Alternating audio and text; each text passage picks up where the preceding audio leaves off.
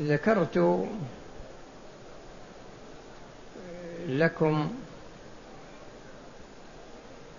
المقدمة الأولى من المقدمات التي ذكرها الشاطبي رحمه الله.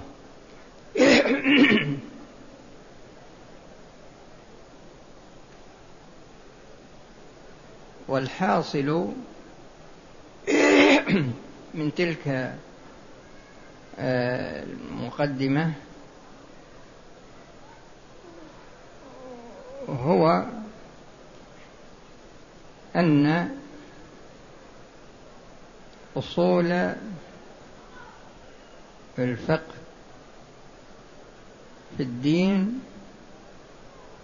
أنها قطعية. فكل قاعدة من قواعد الأصول قطعية. يعني لا يتطرق إليها الظن بأي وجه من الوجوه. وسبق ذكر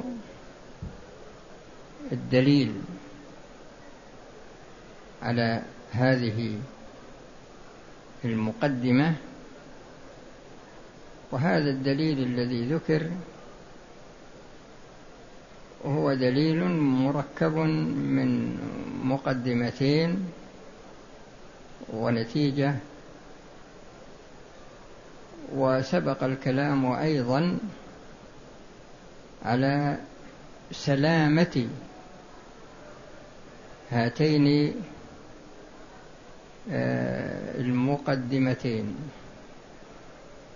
وإذا سلمت المقدمتان فإن نتيجة تكون صحيحة. وفي هذه الليلة أتكلم لكم على مقدمة ثانية على مقدمة ثانية. هذه المقدمة هي أن الأدلة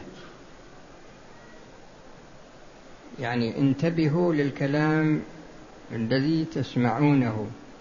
الكلام السابق في القواعد وأنها قطعية. هذه المقدمة الثانية هي في الأدلة المستعملة في هذا الفن. يعني الأدلة المستعملة في يعني الأدلة المستعملة من أجل تقرير القواعد الأصولية. الأدلة المستعملة من أجل تقرير القواعد الأصولية.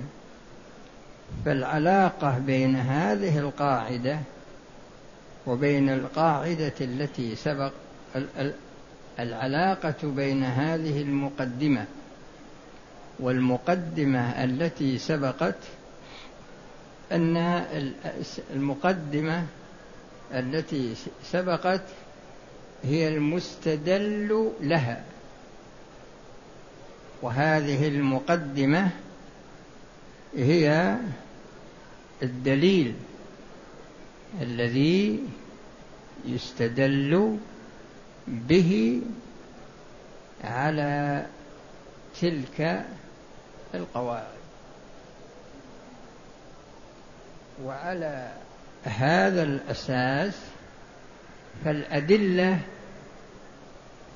التي تستعمل لتقرير القواعد الأصولية هي ثلاثة أصناف. الأدلة التي تستعمل لتقرير القواعد الأصولية هي ثلاثة أصناف. الصنف الأول الأدلة العقلية. والصنف الثاني الأدلة العادية. والصنف الثالث الأدلة السمعية.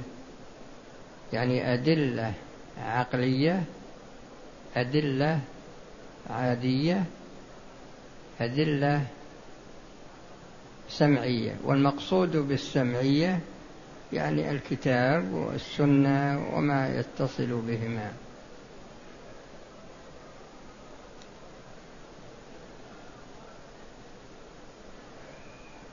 هذه الأصناف الثلاثة كل صنف منها يتصور فيه الوجوب والاستحالة والجواز أي يقال هذا واجب عقلا هذا مستحيل عقلا. هذا جائز عقلا. يعني الدليل العقلي يتنوع إلى هذه الأنواع الثلاثة. واجب عقلا مستحيل عقلا جائز عقلا.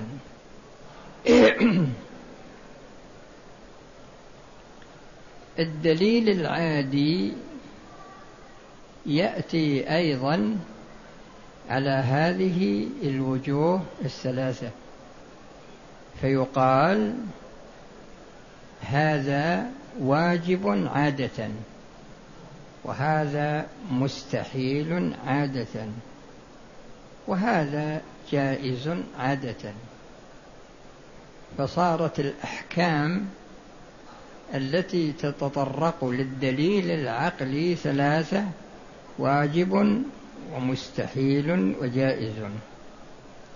والتي تتطرق للدليل العادي ثلاثة واجب ومستحيل وجائز.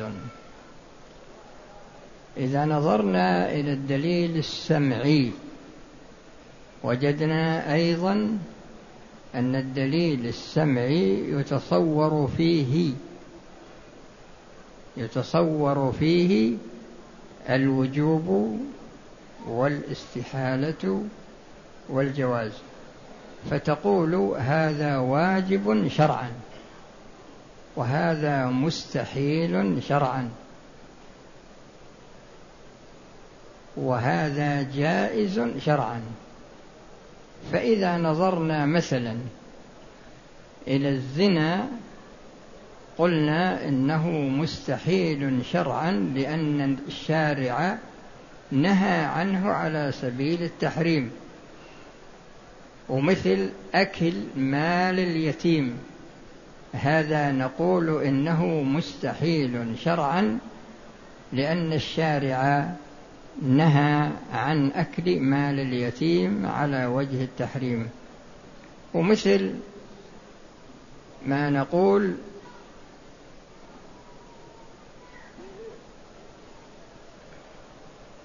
قتل النفس بغير حق. هذا مستحيل شرعا لأن الشارع نهى عنه على وجه التحريم. إذا نظرنا إلى المأمورات على سبيل الوجوب مثل الصلاة الزكاة الصيام نقول الصلاة واجبة شرعا. الصيام واجب شرعا. الزكاة واجبة شرعا. وهكذا. عندما نأتي إلى الجائز شرعا نجد أنه يشتمل على ثلاثة أمور. الأمر الأول المكروه. المكروه يعني فعله تركه أفضل من فعله والمندوب فعله أفضل من تركه. والمباح جائز للإنسان أنه آه، يفعل هذا الشيء أو يتركه على سبيل آه، الاختيار والتساوي ولكن في صورة المباح الجزئية ولكن بصورة المباح الجزئية. لأن المباح فيه كلام كثير ليس هذا محل التفصيل فيه لكن إذا وصلنا إلى المحل الذي يقتضي التفصيل ذكرناه لكم. لكن أنا ذكرت هذا الكلام من أجل تحديد المراد بكلمة جائز شرعا. يعني جائز شرعا شمل المكروه والمندوب و والمباح والمباح في صورته الجزئية بهذا القيد. المباح في صورته الجزئية. هذه الأحكام الثلاثة هذه الأحكام الثلاثة في الدليل السمعي الدليل السمعي هذه الأحكام الثلاثة هي تأتي أيضا في الدليل العادي. ففي الدليل العادي ما يكون فعله أفضل من تركه أو تركه أفضل من فعله عادة. أو مثلا يستوي فيه الأمران. نفس الشيء هذه الأحكام الثلاثة تأتي أيضا في الدليل العقلي.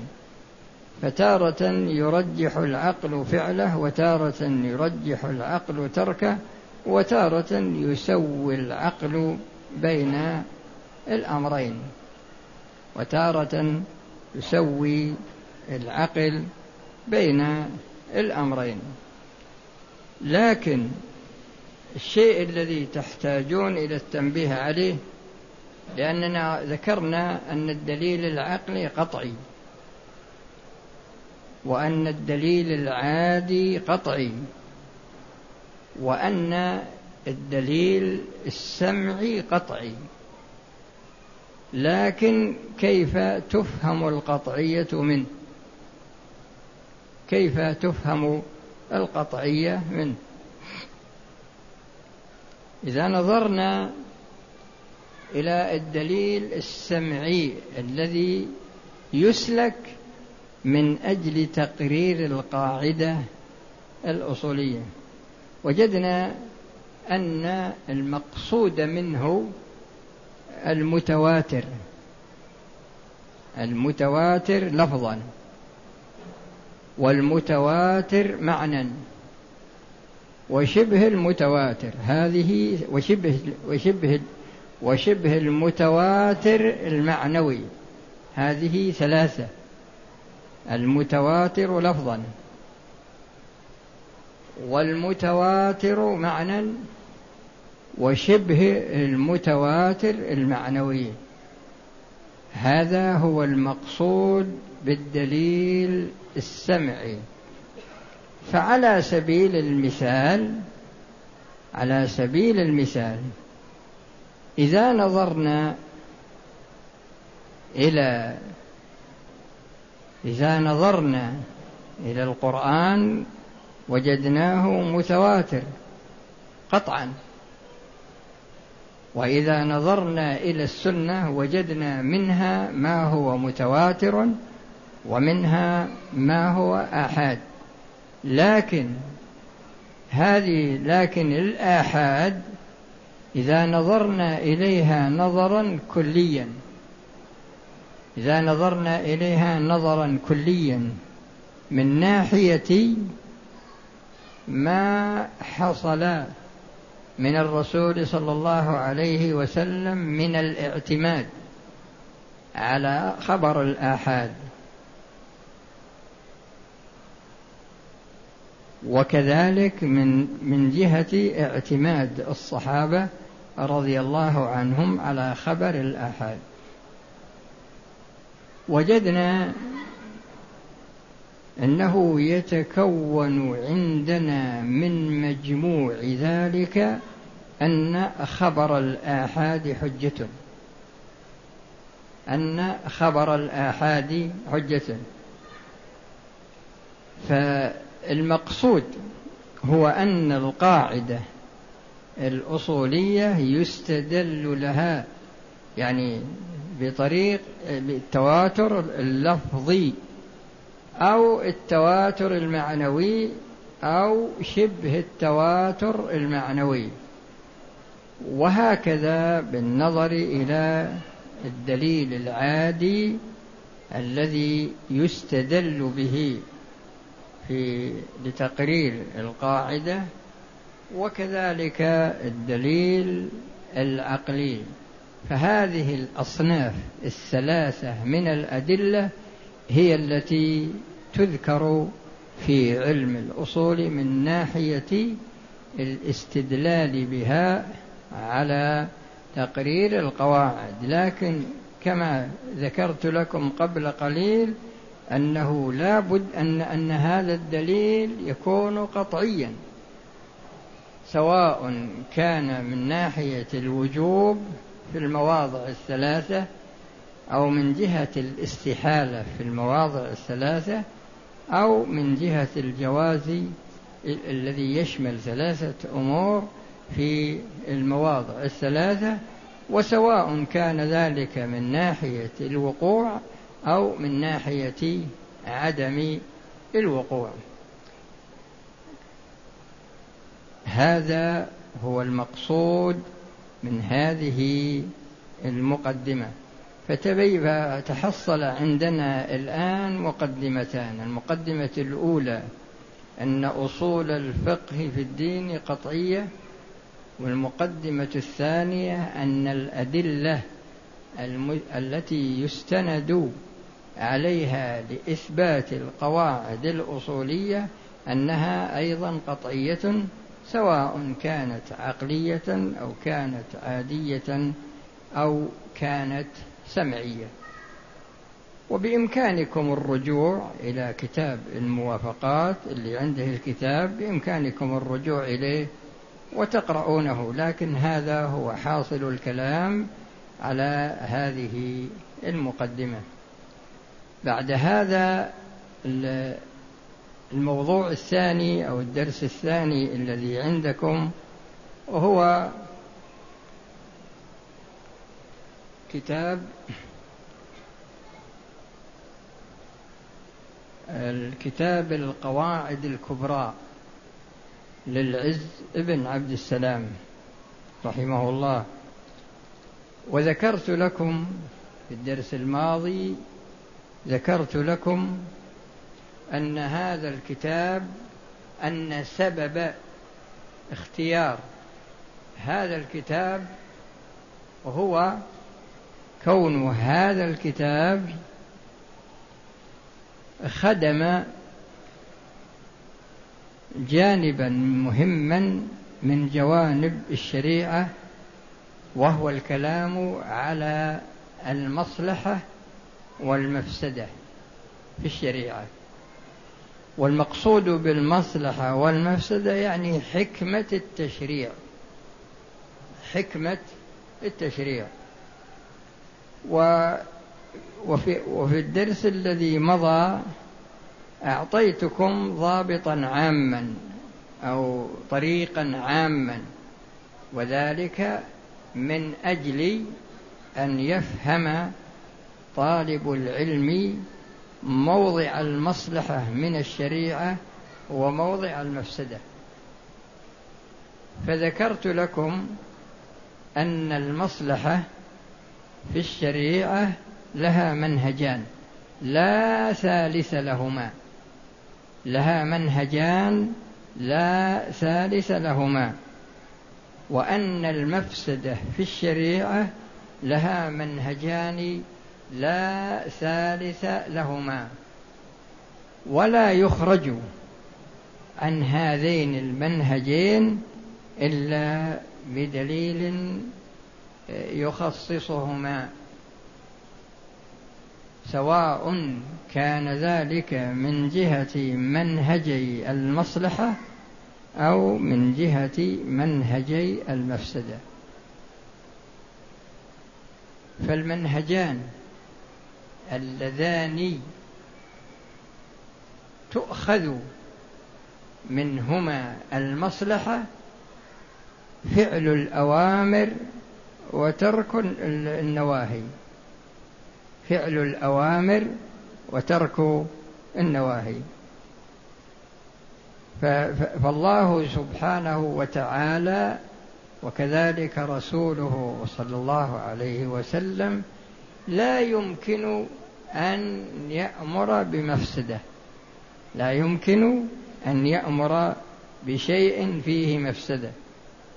لكن لا بد أن يكون المأمور به مشتملا على مصلحة راجحة. قد يكون مصلحة محضة وقد يكون مصلحة راجحة. لكن لا يمكن أن يأمر بما في بمفسدة محضة ولا بمفسدة راجحة ولا بمفسدة مساوية للمصلحة. هذا من الثاني ترك المحرمات وترك المكروهات فترك المحرمات مصلحة. ترك المحرمات مصلحة. وترك المكروهات مصلحة. فصارت المصلحة في الشريعة تؤخذ من هذين الطريقين. الطريق الأول طريق الأوامر على سبيل الوجوب أو الندب. والثاني ترك المحرمات وترك المكروهات. ثاني ترك المحرمات وترك المكروهات. فتجد أن الله جل وعلا إذا نهى عن أمر فلا شك أن تركه مصلحة. لا شك أن تركه مصلحة. لأنها تنعدم المفسدة وإذا انعدمت المفسدة تحققت المصلحة. ففي مثل قوله تعالى ولا تقربوا الزنا إذا نظرنا إلى الزنا وجدنا أنه يترتب عليه مفاسد كثيرة. لكن عندما يرتدع الإنسان عن الزنا نجد أن أن المفاسد التي تترتب على الزنا عدمت. وإذا انعدمت تحققت المصلحة المطلوبة وهو حفظ الأنساب. حفظ الأنساب. المقصود هو أن المصلحة تؤخذ من الشريعة عن هذين المنهجين. المفاسد تؤخذ من الشريعة أيضا تؤخذ من الشريعة آه، من منهجين. المنهج الأول ما نهي عنه يعني فعل المنهي عنه. فعل المنهي عنه على وجه التحريم. على وجه التحريم. فالمنهي عنه على وجه التحريم إذا فعله الإنسان ترتبت عليه مفسدة. فمثلا القتل العمد العدوان هذا ترتب عليه مفسدة. ترتب عليه مفسدة. الزنا ترتب عليه مفسدة أكل مال اليتيم ترتب عليه مفسدة الغصب ترتب كثير. أي موضع من مواضع الشريعة تجد إنه مورد نهي تجد أنه ما نهي عنه إلا بالنظر لما يترتب على فعله من المفسدة هذا منهج. المنهج الثاني هو ترك الأوامر. ترك الأوامر سواء كان ترك الأوامر ترك يعني ترك الواجبات وكذلك ترك المندوبات. وترك المندوبات المفسدة التي فيه هي تفويت الأجر تفويت الأجر المترتب على فعل المندوب. ولهذا جاء في الحديث القدسي ولا يزال عبدي يتقرب إلي بالنوافل حتى أحبه. فإذا أحببته كنت سمعه الذي يسمع به بصره الذي يبصر به ويده التي يبطش بها ورجله التي يمشي بها إلى آخر الحديث. فالمفسدة تترتب على ترك المندوب من جهة على على على ترك المكروه على المفسدة على فعل على فعل المكروه من جهة وفعل المحرم من جهة وكذلك بالنظر إلى ترك الواجب أما ترك الواجب فيترتب عليه عقوبة سواء كانت عقوبة دنيوية أو كانت عقوبة أخروية أو كانت عقوبة مركبة منهما يعني عقوبة تقع في الدنيا وعقوبة تقع في الآخرة يتبين لنا من هذا أن جميع الشريعة مشتملة على جلب المصالح وعلى درء ماذا؟ وعلى درء المفاسد على جلب المصالح وعلى درء المفاسد. شو الكتاب؟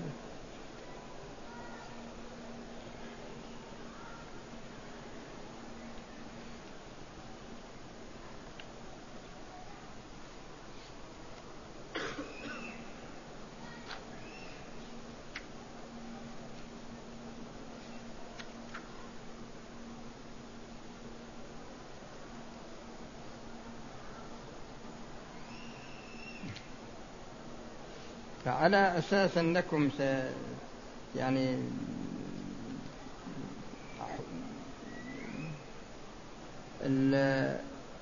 على هذا الأساس آه، تكون القاعدة الأولى على أساس اللي يسجلون يكتبون.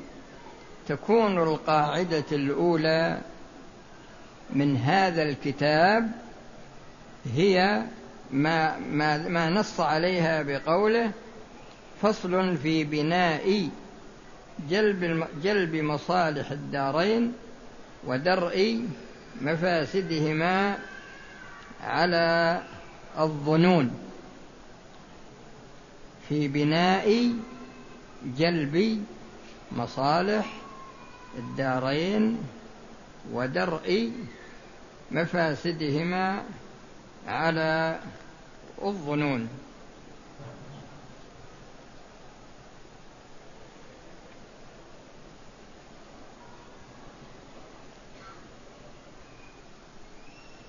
المقصود من هذه القاعدة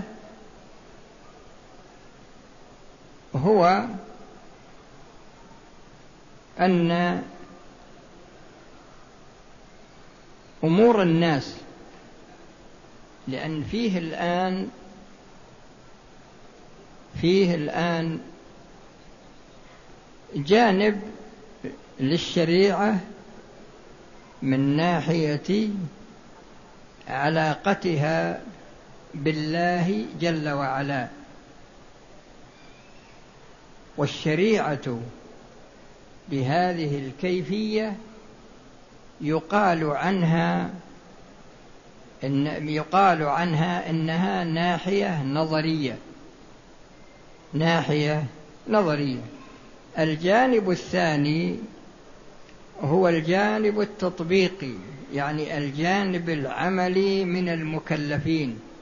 يعني كل شخص مكلف بتطبيق ما يخصه من الشريعة. كل شخص مكلف بتطبيق ما يخصه من الشريعة يتعلمه اولا وبعد ذلك يطبقه ثانيا يطبقه على نفسه ويطبقه أيضا من ناحية الدعوة إليه ومن ناحية تعليمه وما إلى ذلك. التطبيق العملي هذا التطبيق العملي هل يشترط فيه؟ هل يشترط فيه أن يكون الشخص الذي يطبق لا يطبق إلا ما يوافق مراد الله قطعا؟